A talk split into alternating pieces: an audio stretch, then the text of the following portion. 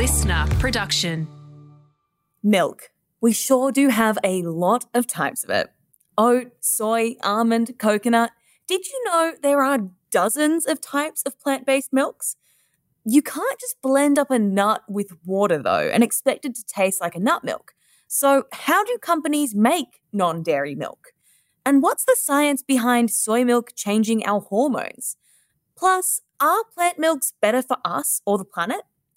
I'm Jacinta Bowler, a science journalist with Cosmos Magazine, and today I'm your milkman, splashing into the science of plant milks. I know what your first question is about plant milks.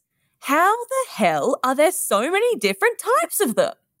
Well, first, milk in this context is just a grain, nut, seed, or tuber blended with water.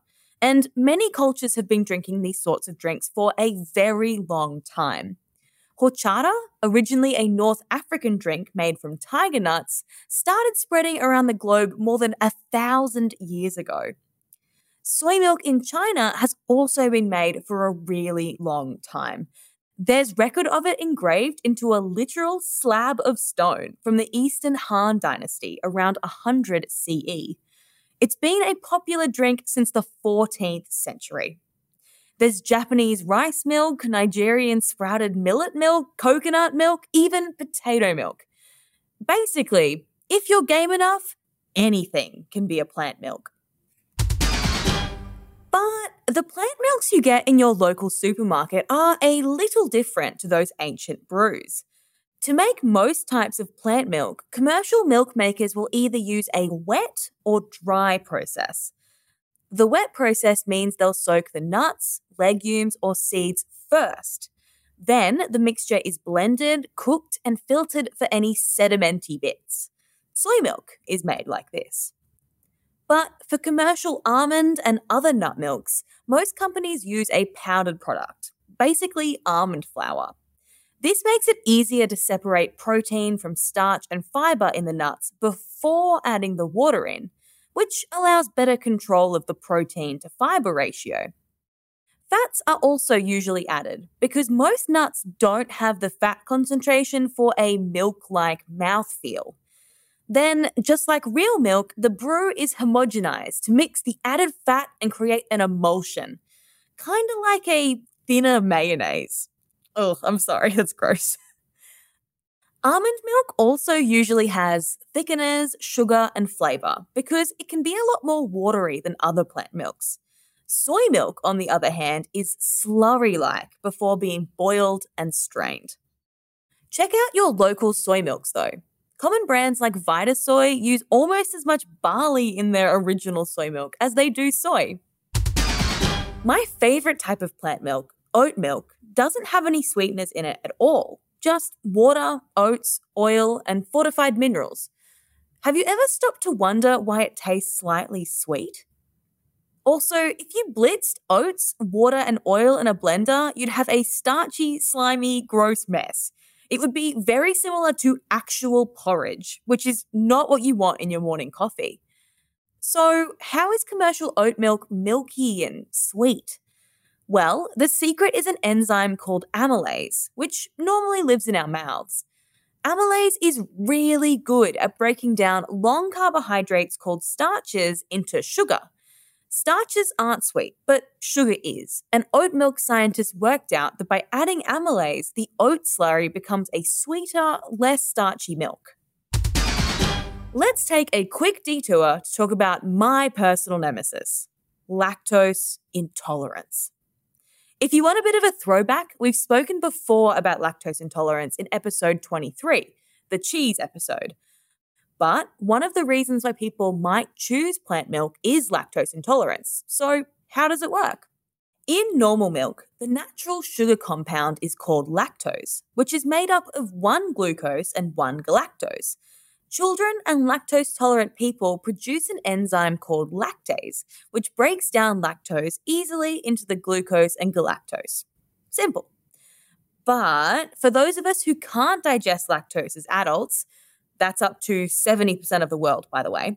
We don't produce enough lactase. Instead, the lactose sits there and is fed on by our gut bacteria, which creates the symptoms we know and hate diarrhea, bloating, and farts. Lactose is only found in animal milk. In plant milks, the sugars are usually fructose, maltose, or just plain old glucose and sucrose instead. Okay, back to plant milks. Have you ever heard someone say that drinking soy milk is bad for hormone levels? There's some truth to that claim, but it's much more complicated than just soy equals bad.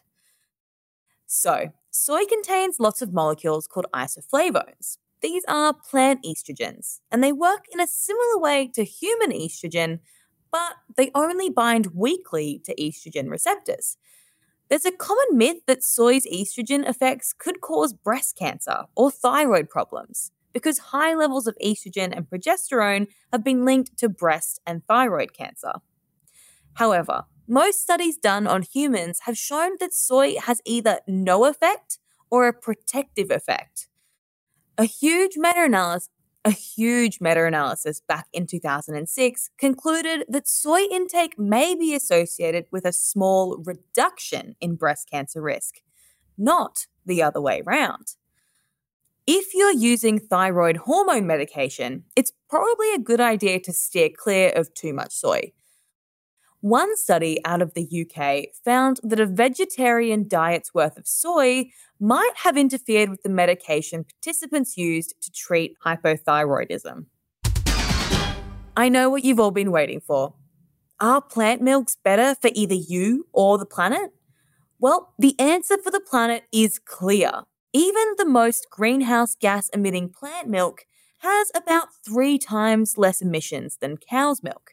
That's including all transport, packing, and processing. This figure is so big because keeping dairy cattle for the milk is incredibly carbon intensive, and planting crops is usually less so. Land use is even more stark. Cow's milk needs seven times as much land as the most land intensive plant milk. But water wise, the numbers are closer. Almond milk, which uses a lot of water in production, uses just over half the amount of water needed for an equivalent amount of cow's milk. So, for the planet, plant alternatives are where it's at. Health wise, most sweetened plant milks have less sugars, fats, and kilojoules than cow milk. But cow's milk has calcium, vitamin A, vitamin D naturally which all need to be added, aka fortified, to the plant milks to bring them up to the same level as cow's milk. They often do this, but not always, so check the label before you buy. The other health reason why you might choose plant over cow is the bacteria in cow's milk, which could make you sick. But that's a bit of a myth. We've been pasteurizing milk since the days of, well, Louis Pasteur. In Australia, milk is heated up before it's sold, which kills nearly all of the bacteria. This also kills the good bacteria, though, so don't expect your microbiome to thrive on milk alone. If the milk is kept in the fridge, any leftover bacteria takes weeks to multiply enough to make people sick. Plant milks also use pasteurization. That's how you can end up with shelf stable, long life plant milk. It's a pretty great system. Thanks, Louis that's all the time we've got for today, but I hope you learned lots. This episode definitely wasn't just an excuse to tell you all about how oat milk and amylase is my favorite enzyme combination. For the latest in science news, don't forget to check out the Science Briefing, also available here on the Listener app. And head to cosmosmagazine.com for more science just like this. Otherwise, we'll be back again next time for another Half Science Explained.